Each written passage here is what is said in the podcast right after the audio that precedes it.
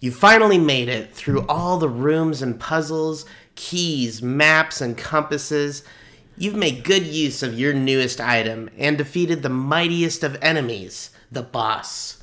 There before you is your reward a treasure chest that's bigger than any other chest you've seen before.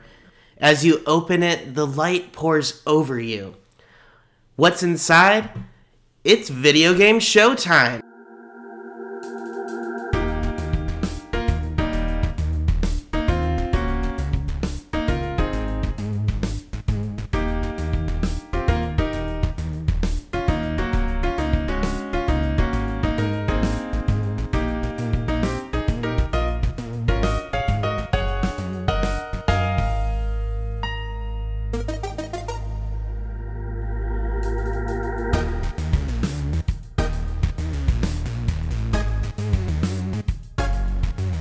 Welcome to Video Game Showtime. This is the first episode of this new podcast, and we are more excited than ever to talk about all things video games. This week, we have enjoyed watching all the going ons of GDC, the Game Developers Conference, which takes place once a year and sees all the greatest game designers and creators that we love congregating together to teach each other more about the process of making video games. And we're going to explore that today in today's podcast. We are Alec, Sarah, Sam, and I am Michael. What we like to do is start off by talking about the games that we have been playing recently. So, Alec, what game have you been playing? So I've actually been playing a couple of different games since we did the first episode. I tried Undertale, and I'll probably talk most about that. It's really, really good in the first half of the game. There is, and uh, I should give a spoiler warning probably for the next two minutes. The I won't spoil anything super heavy though. The first half of the game is really fun. The boss fights, and I am doing the pacifist route the boss fights are incredibly engaging. The it's almost like a platformer while doing the boss fights, and they keep getting better. Uh, the characters are witty and really the the area, especially Snowdin, was really charming and just had a lot to explore. And there's a lot of secrets in the caves. And then I got up to the Un- Undyne, I think that's how you pronounce her name, boss fight. That was an incredibly fun boss fight. And then after that, the game is just completely downhill, and it's I I do not want to beat it. And it might be that I'm doing the pacifist route, but past in past the Hotlands, the Hotlands is just incredibly tedious and boring and drab, and the characters are downright annoying. You're stopped every five seconds for really random, you know, the random LOL jokes, and it's really irritating. Uh, I'm to the I don't even remember the name of the bot. Oh, the the one bot. The the second boss fight for the one bot um, Mettaton, and it's just downright irritating on pacifist mode. And I feel like I should try to beat it, but at this point, I don't really want to. And it's kind of disappointing for how fun the first half of the game was. And not a lot changed other than I feel like the game is trying to. It's no longer trying to reward you for doing the pacifist route, it's trying to make you go away from the pacifist route which I get the point in the narrative why it would do that, but at the same time, it's kind of irritating game design to be to not reward the player to reward the player in narrative only and not in gameplay is just extremely frustrating. Now, positive, I tried Splatoon 2. The demo just for Nintendo Switch just launched two days ago I've been playing too much Splatoon 2 for my own good. it is incredibly fun. I did not realize how charming and how colorful the world was. There's so much depth to it, to all the unlockables, and as somebody who's kind of growing more and more into collecting a lot of things, I really like it. I like Monster Hunter a lot, and the nickname for that game is Fashion Hunter. The same can be said about Splatoon 2. Yeah, Splatoon 2 is totally one of those games that I think every Switch owner probably needs to play at least once. And that's interesting what you say about Undertale because I think that's the first time I've heard it criticized, which is a good thing because no game is perfect, and it's interesting that you've exposed a place where the design could have been improved a bit more. Sarah, what have you been playing? So, uh, shortly before starting this podcast, I actually finished up Bayonetta um, on the Xbox 360.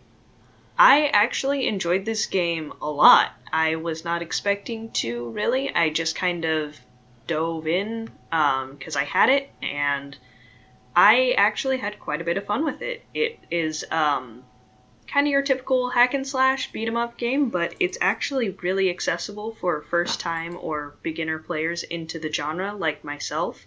The characters are over the top and wild, the story is over the top and wild, the entire game is pretty over the top. But combos are really fun to hit when you start kind of getting into the groove of hitting combos and uh, just knocking out enemies over enemies. And uh, the witch time mechanic is my personal favorite part of the gameplay because it's when you hit a dodge from an enemy's attack just right, uh, you'll get witch time, which basically uh, slows everything down, which can allow you to get some really sweet combos on people.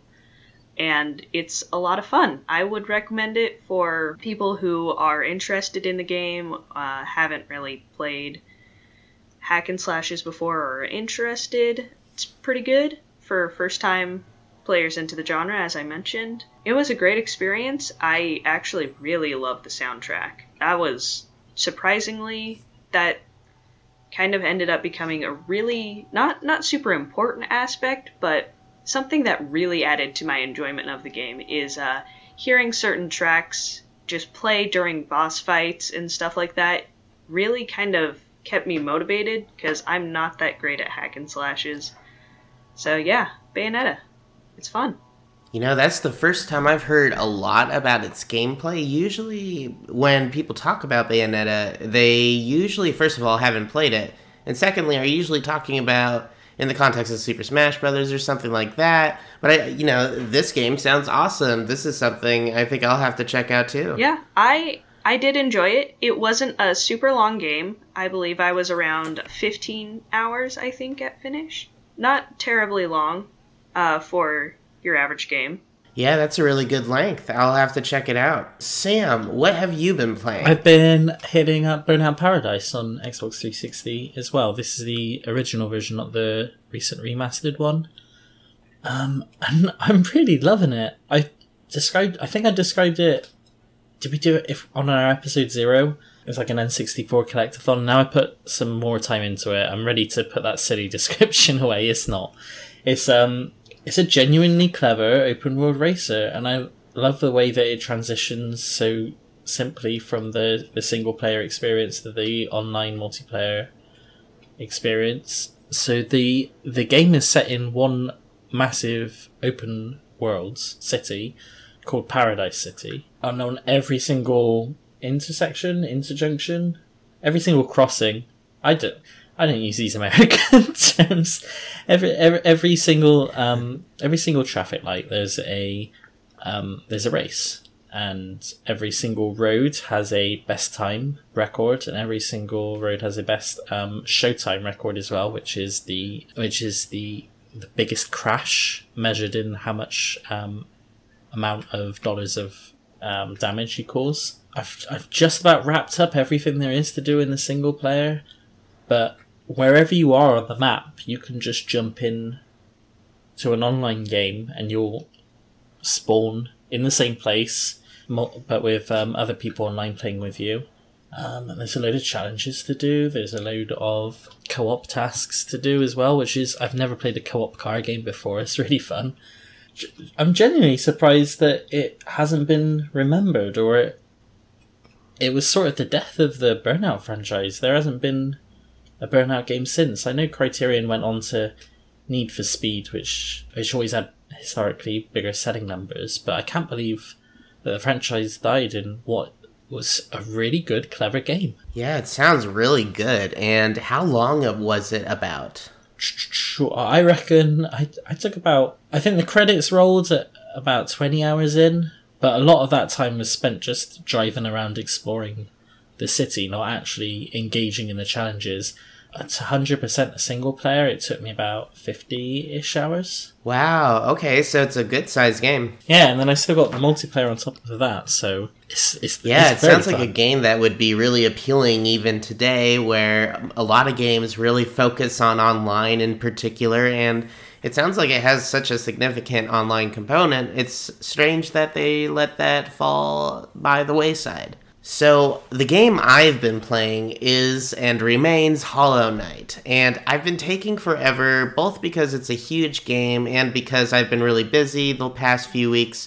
But Hollow Knight is just probably one of the best indies in the last decade even. I'm I'm very very excited about this game and I think it's some of the best things we've seen out of indie studios and the map is huge which I always love whenever the world is big.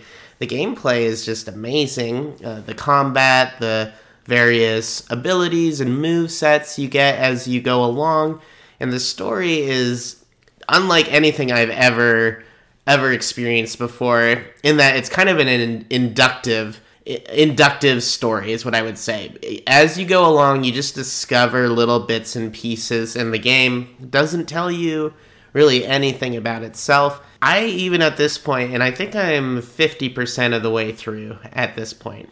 I still don't know what's going on and that's probably one of the most interesting design concepts I've encountered recently. So I'm really excited about this game. I can't wait to finish it and be able to say more. But until then, we're going to turn now to Alec, who is going to share the first big story. So I'm gonna take us to the future of gaming. And I hope I'm not serious when I say that because the Oh. future is scary. So Google this week decided to announce Google Stadia. Google Stadia is their streaming service, and it's kind of more so than just Google announcing this. We saw Xbox, Microsoft in particular, retort with, hey, we're going to have a big E3. We've heard rumors of Amazon doing their own game streaming thing, and that's what this is. This is game streaming, and it's kind of the future of where these big companies want to take this as much as I like the idea, so so to present the idea in a positive light, first of all, is the concept is that you no longer have to have a console. So somebody like me who has I don't have the worst laptop, but it has a weak graphics card. And because it has a weak graphic card, I can't play all the games that I would like to play, which is okay. But this would allow me to basically with the power of the internet stream any game and run it at near to full capability with the internet. Sounds pretty neat, except for when you look at the technicalities of it. I'm fortunate enough to live in, in a fairly metropolitan urban area. Uh, not a lot of people are. Uh, you got to look at the Midwest, the South, even even in this. I'm in Washington State. Even when you get over to Eastern Washington or up north, there's a lot of areas that have fairly spotty coverage at times. So even though you might have internet, I don't know how these people are going to be able to stream games. And I don't think if more and more companies start to look to go away from the console and go internet streaming or digital only, I think that's going to hurt a large segment of the population and uh, kind of kind of make gaming a quote unquote Silicon Valley experience where you have to have access to the latest technology to be able to experience it. And that's never what gaming has been about. It's always been about whoever can jump into the worlds created by really whoever and, just have a fun time experiencing that or playing with friends. So that's a little bit of the pros and the cons of Google Stadia. Uh, what are some of your guys' thoughts on this, either positive or negative? Is this is it? Am I being melodramatic in saying that if this is the future, it's doom and gloom? I don't think that it's necessarily a, a barrier for um, most people, or even an accessibility barrier. We're talking about here, where people won't have the best internet connections to be able to do this. But it's it is a trade off where most people don't have the money to spend on an expensive gaming rig or consoles are a massive investment and games are a massive investment. So different types of services will make gaming more accessible to more people. And if you can run Assassin's Creed Odyssey as the poster child example on a on a simple Chromecast, and it's also coming to tablets and phones as well, I believe. You just need to buy a controller, really, to get into gaming. It's unfortunate that internet services aren't great everywhere, but also as it becomes as more and more services come that require these things, it's only going to push the demand for great internet everywhere. I'll throw in my two cents. I kind of had to catch up a little bit because I wasn't super on top of the news this week. But I was surprised when I read that they are apparently, uh, Google being they, Google is using Linux as their operating system. That kind of shocked me. And also that they are creating their own uh, studio, which is the uh, Stadia Games and Entertainment Studio, to create exclusive titles. So to me, this almost reads like Google's trying to almost create its own console that is not a console, it's above a console in a way, because it's like everything becomes your console in this case with just Chrome. I guess the console's in the cloud. Now, Linux is often used for scenarios like this. It's just not been seen in situations uh, in the entertainment industry, I don't think, unless something like Netflix or Hulu happen to use it too. But it is interesting that they go with Linux. It's a very good operating system for for use cases like this, where you're dealing with a bunch of devices trying to connect with each other and one big mass network that's accessing data centers and things like that. So it's an interesting choice. I think it's a good choice because it means it'll be a more stable experience. What what's gotten me interested in Stadia is not only the democratization of gaming, which is absolutely amazing, and not really not so much the the problem of internet accessibility it's it's more so just wh- what partnerships they're going to form. So they're emphasizing ubisoft a lot. And that's great because ubisoft was already the very first game on the service. So when it was betaed and and they were recruiting people to test it out the game used was assassin's creed odyssey.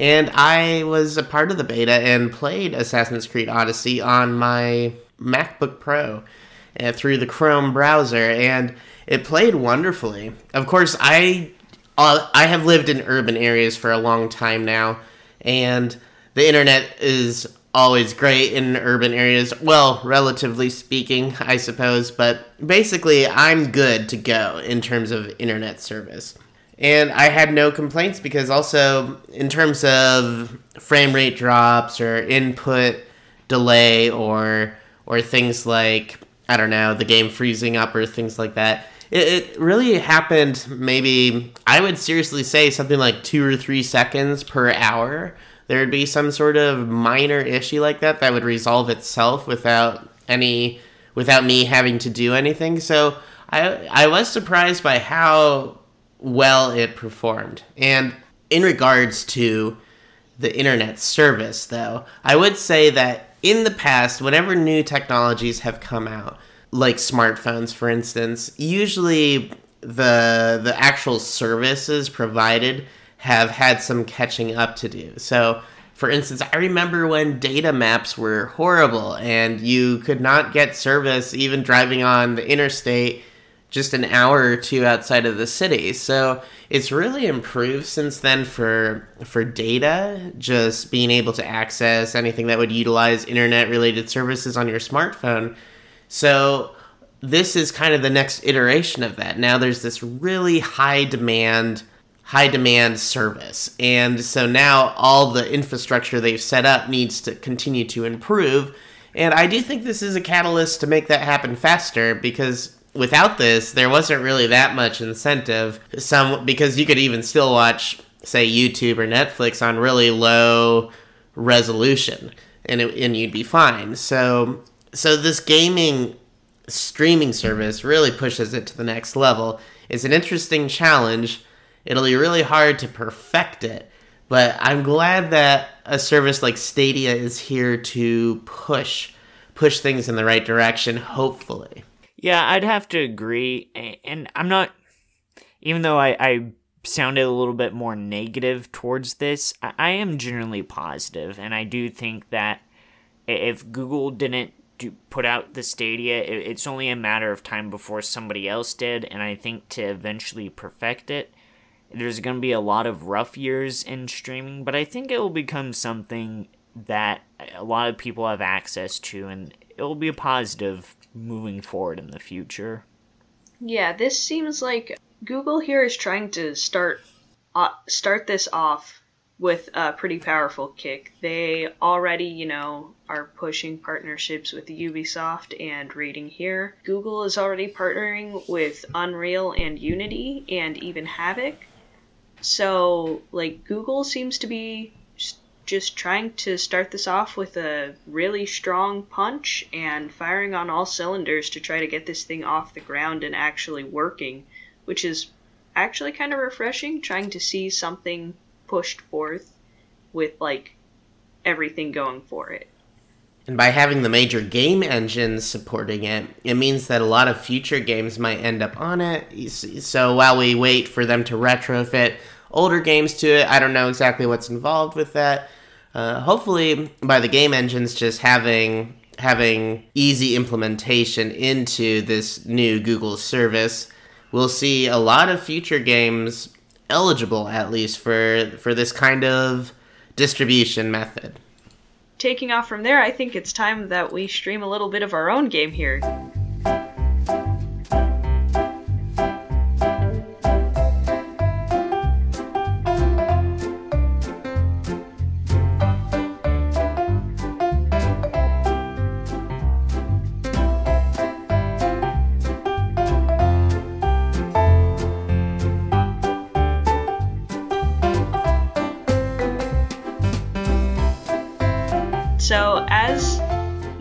Our previous episode, we will have a quick game that one of us invented, and we will give it a go. So, this is a game called Showtime Showdown, um, patent not pending. Basically, we're going to have two random video game characters from a large, massive list of video game characters. We're going to have two chosen, and the first character is going to be the character you get, and the second character is going to be the character that gives the abilities to the first character. So, for example, if you had uh, your first character be Samus and your second character was Link, uh, Samus would get the abilities of Link. So, we're going to have two of us to debate against each other, and the other two, who are not participating in the debate, are going to have to decide which of us debated better for our weird hero mashup. So, are we ready? We're ready. I'm going to run a randomizer and see who it lands on, see who gets to debate each other. All right, Michael and Alec, you two are up first. Are you ready for this? Oh, I hope so. All right, Michael, your characters. Oh no. Uh, you have Dr. Kawashima, the Brain Age Master, and he gets the abilities of Bubsy. Oh my gosh. That's amazing. I, I I am sorry. I have to look up. The randomizer has no mercy. Obviously, this is great.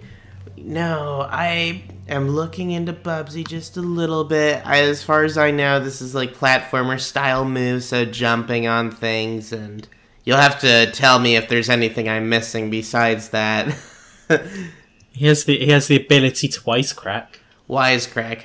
Exactly. Ah, so in a way that's kind of good because. So, do I start debating now, or are we waiting on Alex pick as well, or Alex I'm assignment? going to hit I'm gonna hit the randomizer and I will give Alec who he gets. Alright, Alec, you get Conker from Conker's Bad Fur Day. with the abilities of the Pyramid Head from Silent Hill. Oh lord. Oh help me. Pyramid Head? Yes. So I've like I'm a total squeamish person and like I hate scary games, so I have no idea who Pyramid Head is. This is gonna this is gonna be interesting. I need to do some quick research, so I'm gonna let Michael debate first. Okay, so I think I have this in a bag actually. I I think I've ended up with the clear winner here. And the reason is is because Dr. Kawashima is a nebulous head floating in the ether. And that means it's this all-powerful being with all sorts of unknown facts about it that we just don't know. All we know is it's this floating head. It's we do know it's a doctor. And we know that like Bubsy, it can I suppose we could say he. I just keep saying it because we just don't know what this orb is, but we'll go with he for now. He has this ability to make amazing wisecrack jokes using his unlimited genius. And that means that the possibilities are just endless here. There you're not really limited by anything because with your mind you can do anything. So he can think himself out of any situation or and outsmart the enemy, all while making fun of him and perhaps occasionally even jumping on him as Bubsy probably does. Though I have not played Bubsy, so I do not guarantee that, but that's what I got so far. We're talking nebulous orb genius floating. That's some good stuff right there. Would he be able to float? Will he lose? Does he lose the abilities of Doctor Kawashima by taking He on the does, abilities of? Only in the sense that Dr. Kawashima, I guess, is like a, a math master. So he's no longer a math master. He's just a floating head who doesn't stop talking. Oh, that changes things because I was really relying on the unlimited intellect aspect that I was hoping was a component of this. So, does that mean that we're left with only Bubsy's wisecracks and that's all we got? You've got the wisecracks. I'm sorry. Oh, okay. Sorry. It's my fault for misunderstanding. So, let's revise this then. So, we still have the physical form of Dr. Kawashima, which in itself is really intimidating and it's really hard to figure out what that's all about. So, for all we know, this this nebulous orb floating around is going to kick our ass and we don't really want to risk that. But what we do know is that it's got some really wise crack jokes that sting us to our core. They they know how to find our weaknesses and exploit it, find our insecurities and make us feel really really bad about ourselves. So, isn't that really the greatest weapon of all? Physical physical violence is one thing, but this is flat out cutting straight to our core, hurting our feelings, emotional violence. And that to me seems like a really great way to destroy your enemy. So I'm gonna go with that is totally why Dr. Kawashima slash Bubsy is totally gonna win. It's not it's not the nicest way to be a fighter, but hey, physical violence was never nice either, so why not just make fun of your enemy and see how that works out? All right, Alec, how do you think your bizarre mashup of Conker and Pyramid Head? How do, how's that gonna face out? Okay, so we know Conker is he's a little he's a squirrel, right? Yes. Okay. So Conker's a little squirrel, so he's automatically, you know, he's squirrely. He's he can sneak around things, which is perfect for Pyramid Head's demeanor, who is basically he haunts you. He comes up and he haunts your dreams. There's the argument in the Silent Hill series that this is the personification of all of James Sunderland's guilt, the main character. And this is all stuff I'm reading on Wikipedia in the last five minutes.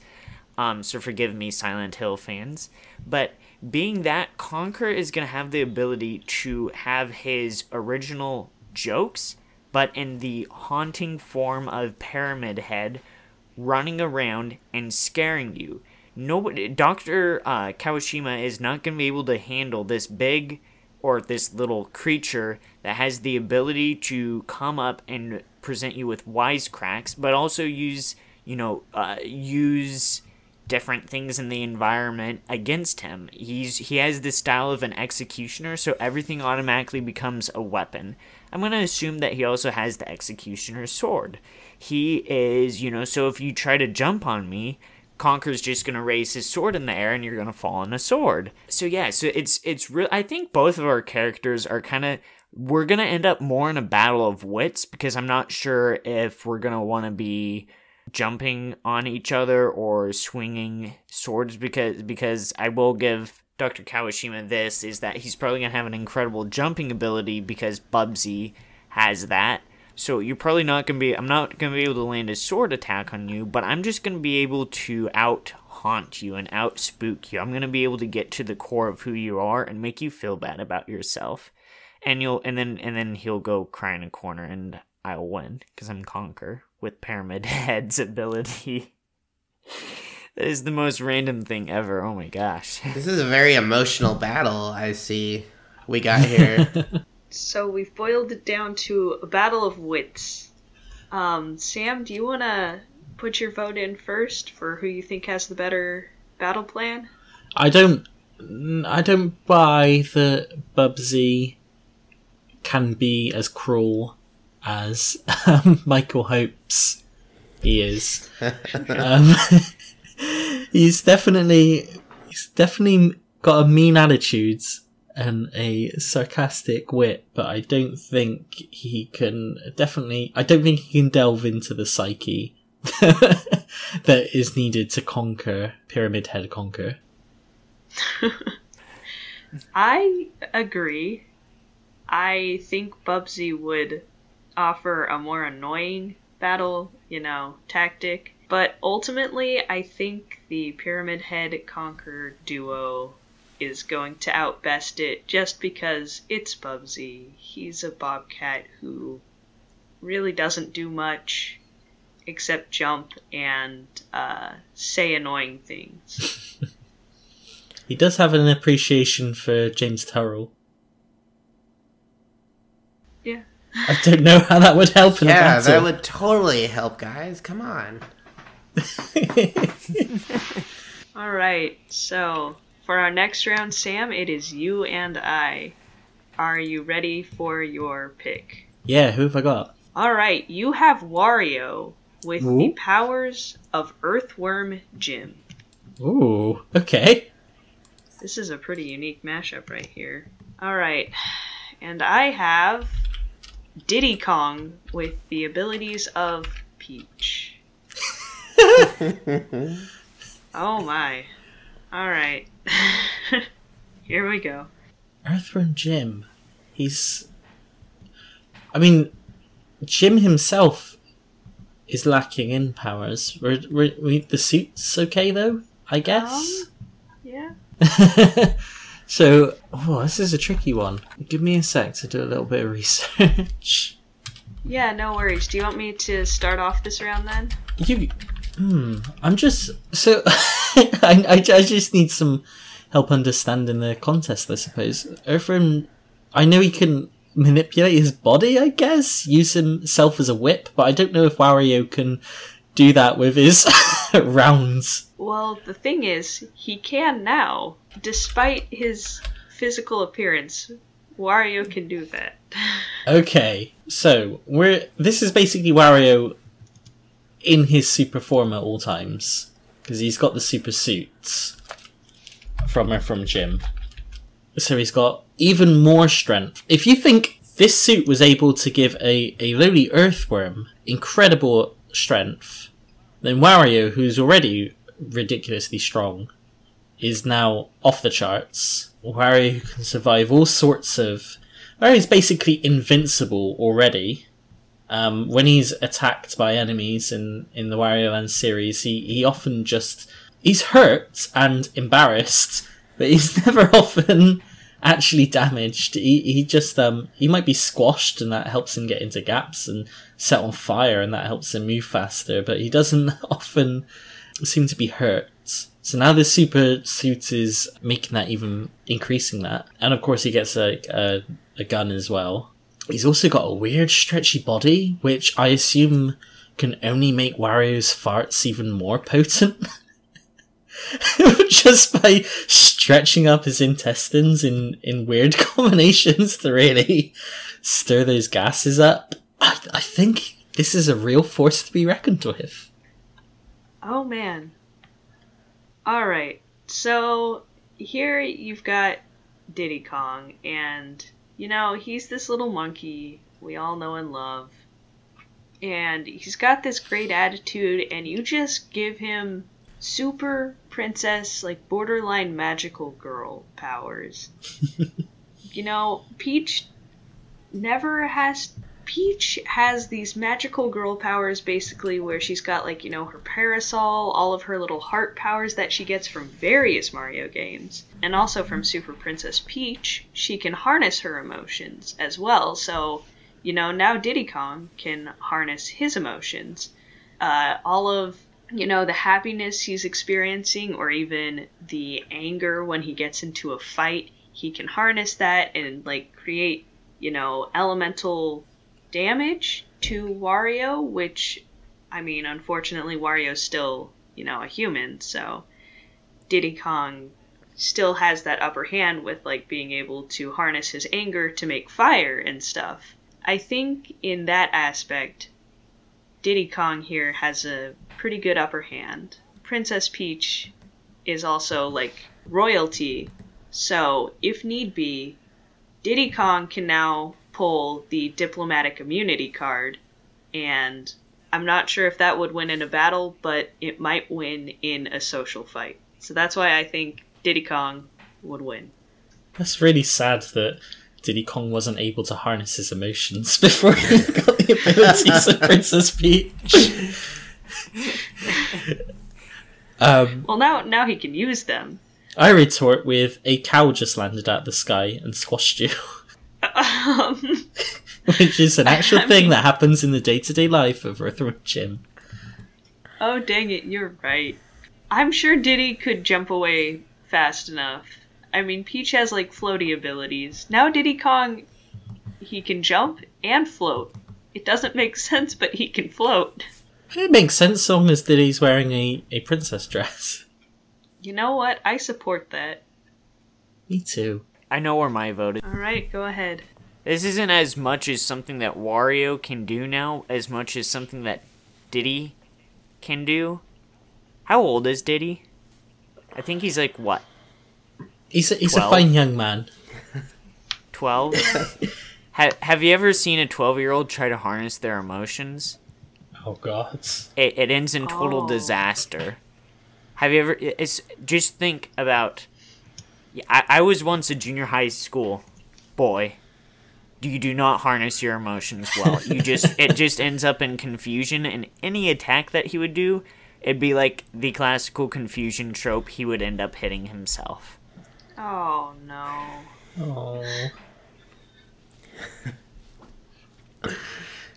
That's devastating to hear, honestly, and way too real to me in real life.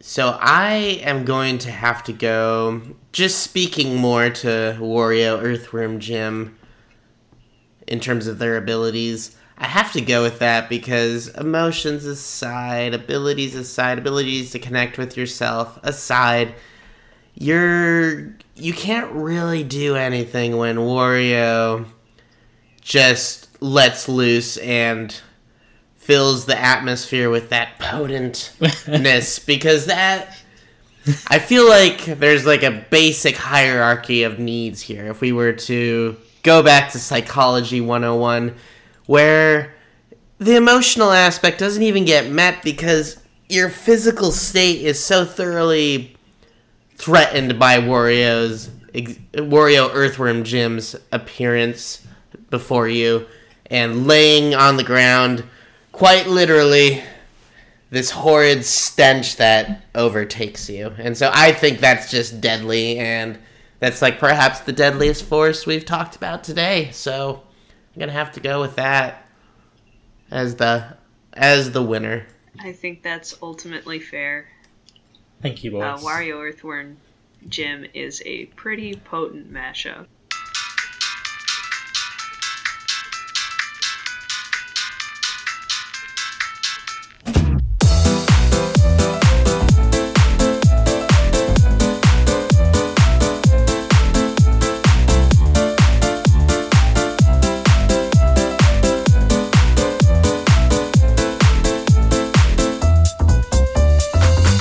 So recently, Nintendo revealed that they're bringing a new generation of Pokemon to the Nintendo Switch, and they revealed this in a trailer showcasing the new Galar region, which is most likely based on the Great Britain, where I'm from.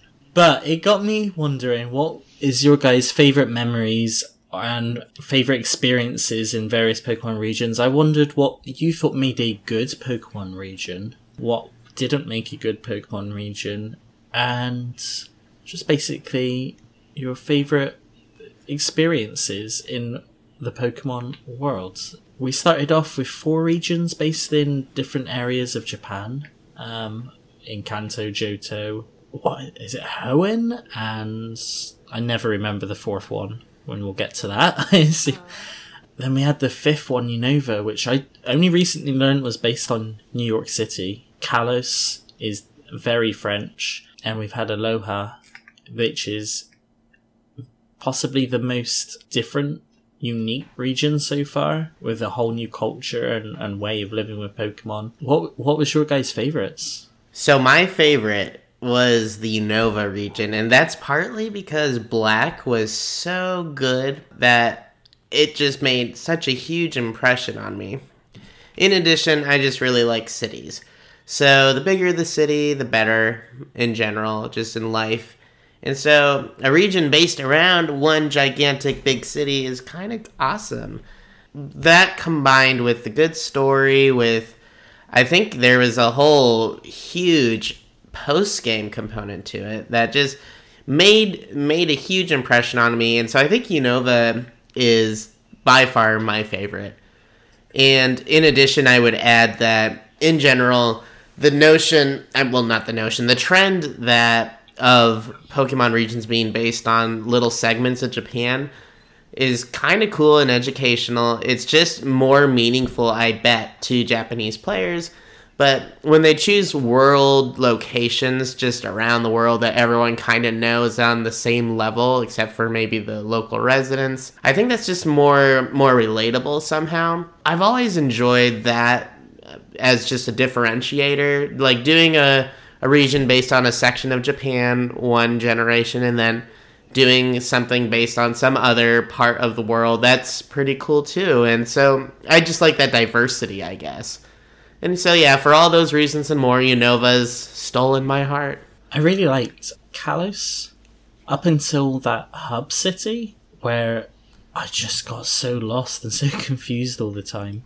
I like the idea of, of a of a, a, center city where everything congregates, but I just got so lost in Kalos's main city. I loved Alola though. I love the concept. I love the four different islands um, with their unique geography. I like how they they live differently with with their Pokemon. It feels like a, a different culture, and it's nice when it's sunny.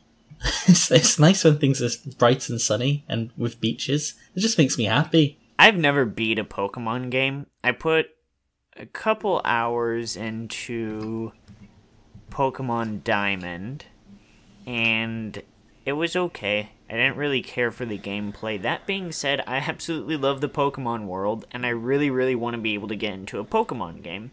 And I probably will be getting into. I probably will be getting Sword and Shield, especially if they take away random encounters, because I love the idea of building teams. It's one of the things I love, have really, really fallen in love with about the kind of the JRPG genre is being able to craft a team. I really like that concept in Pokemon because you don't just have, you know, the set traditional classes. You have so many types of these little creatures that you can really craft. You can give them each abilities and you can really you can really give your team a unique essence. That being said, this is not about my complaints with Pokemon. This is about the regions. I'm really looking forward to the Great Britain region, but my favorite is my favorite that I've seen so far is the Alola region, and I really wanted to get into that game, but I I just couldn't yet. And I just love Hawaii. I love the tropical forest. I love the water. I, don't like going in the water, but I love looking at the water, and you can look at lots of water in Pokemon Sun and Moon. And I just love the atmosphere that it gives, that just kind of this charming. It allowed them to create Pokemon that are really based off of the region and that kind of personified the sunny, the bright, uh, spirit of the Alola region. I found that so unique that they crafted it, even if it was cheesy at times. Uh, I really loved the Pokemon that came from the Alola region because it felt that everything was connected into one perfect bundle, and I really liked that concept. So I, yeah, I agree. I love the Alola region. Um, I think it's great. I never got to play Sun and Moon either. But I'm gonna go with a little bit of a different region. It's very hard for me to pick a region, in all honesty. But I am very partial to Hoenn. I don't know why, but for some reason, it's just very familiar to me for some reason. There's a lot of water edge towns where you can do fishing and stuff like that, uh, which I really enjoy. Um, water type Pokemon, I guess, which might kind of contribute to that. And I enjoy surfing around. I don't enjoy the amount of random encounters you get while surfing around.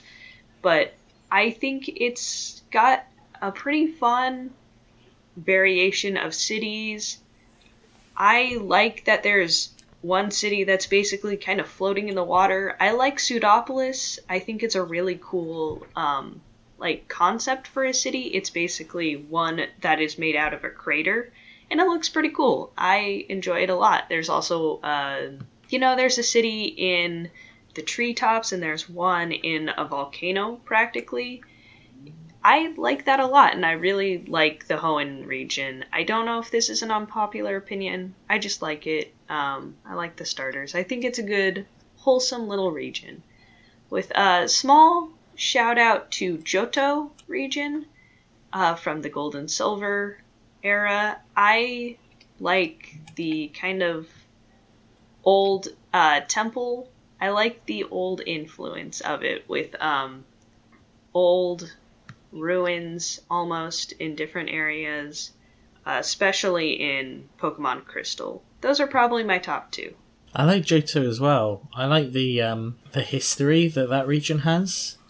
Yes. And I know, like the the tower, but that it's built with the this the swinging pillar in the middle, a Bellsprout Tower. Yeah, yeah, I love that tower. Yeah, ba- based on earthquake buildings, I think in Japan, but they retrofitted it to be based on Bellsprout in the in the in the Pokemon world. I thought that was really clever of making a annoying Pokemon an iconic feature of that world. Yeah, I kind of have. I I like Bellsprout because Bellsprout is such a goofy Pokemon. So I thought Bellsprout Tower, you know, I loved it. I thought it was hilarious and wonderful. Kanto as a as a proving ground is the first one, and as the one people have spent most time in due to its two remakes. Now, I think it's a it's a great first try, and it being a bit samey is okay for that region because it's got quite no- normal Pokemon. There aren't very many um, extreme variants of the different types. There's a lot of oh, li- literal normal type Pokemon and Pokemon that are quite simply based off of real animals without other features tacked on. No snails, which also are fire type. No, your your your frogs are water type, and your plants are grass type. So it suits that region. But I, I like the way it splits late in the game that you pass the main city but don't have access to it multiple times before you can finally get in. The way you have two different ways of t- um, reaching the the South Fuchsia City. The safari park is a cute idea. Some of the abilities that heed progress are annoying. Having to waste flash on a Pokemon, and it's it's a, it's unforgivable, but it's a, it's a nice first one. It's nice training training wheels for the series. Um, what do you think makes a region frustrating or unforgettable? People talk about the the linearity of a region.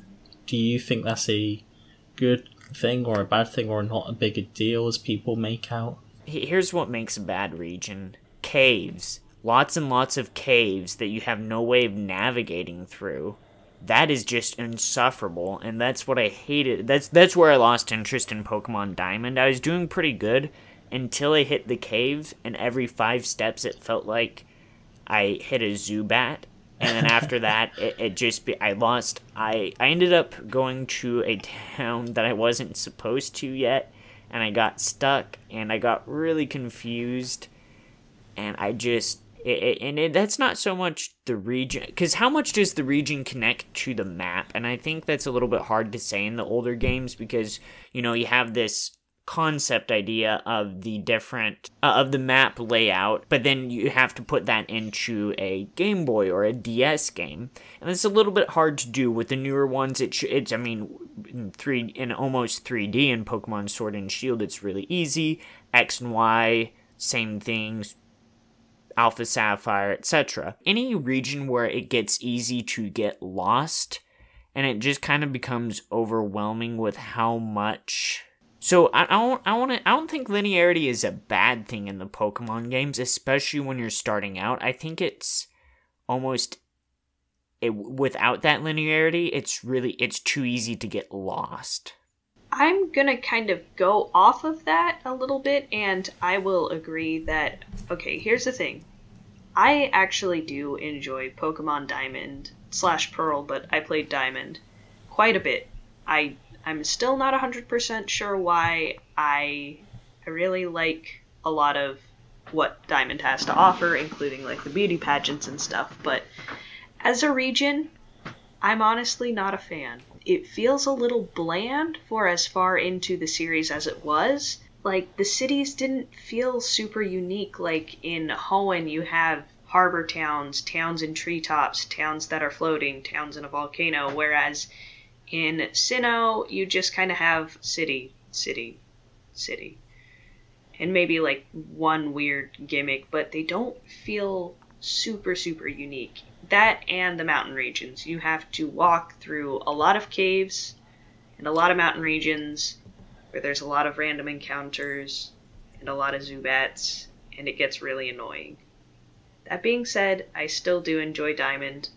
Have no idea why. I rather like linearity, and for Pokemon, that's because the story is super important to me. Now, you could have a more free roaming, less structured approach, perhaps like we saw in Kanto, Kanto, because you are able to, I think, pretty much do uh, gyms, what is it, four through six in any order. I think that's how it kind of was and perhaps it's even looser than that come to think of it i don't remember. But that wasn't all that valuable to me. And when i would do them out of order it was kind of accidental. And then i kind of wanted to know what was the story like if i had done it in the exact order the designers had intended or is this what they had intended? But basically if you did gyms by the number by their number it was it was the most cohesive, sensible way to understand the story and its trajectory. And that's what made the game fun for me. So when they when they make things linear like they did in Black for instance, that's awesome and that makes for a really really strong story where they can insert a lot of really rich narrative elements. Now, the problem is they haven't really done that since Black. Black was a bit of an anomaly, black and white. There's always a story in Pokemon, obviously, but it's not usually so densely packed like it was in Black White. And so because of that, I guess you can kind of loosen up the linearity if you want. My preference though is just just keep it in a in a step A, B, C, D fashion because that just makes it more fun for me personally. Thank you for joining us for the first episode of Video Game Showtime. If you like what you heard, make sure to subscribe to your favorite podcast hosting service. You can follow us on Twitter as well. Our handle there is at VG Showtime. Or you can visit our website, which is videogameshowtime.com for more video game commentary. And you can follow me at Michael R. Swenson on Twitter. Where can we find you guys? I'm Ketchup the Duck. No, I'm not. I'm Ketchup the Duck on Xbox. I'm Sam P. Lockhart on Twitter. You can follow me on Twitter as well at Haynes Sarah. And you can follow me on Twitter at ACL Haynes. Thank you, Hinchy, for the music throughout the podcast. You can find them at hinchy.us. Please check them out.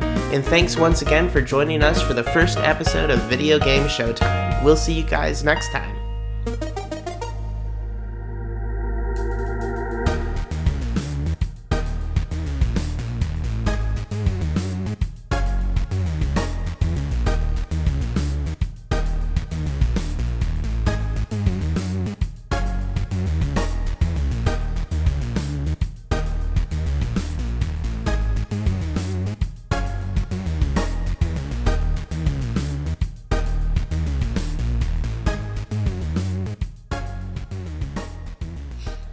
Diddy would just be tripping around everywhere. Monkeys can't walk in dresses.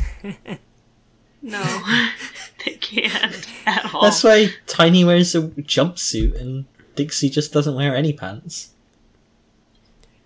Oh, yeah, you're right. There's not a single Kong that wears a dress. D- Diddy can be the first. I'm not saying I'm I'm not forbidding them from wearing dresses. I'm just oh no, I know. Wow, that's actually a bridge that hasn't been crossed yet. I don't know what they're doing with themselves over there at Nintendo, but they really need to get a dress on a Kong somewhere.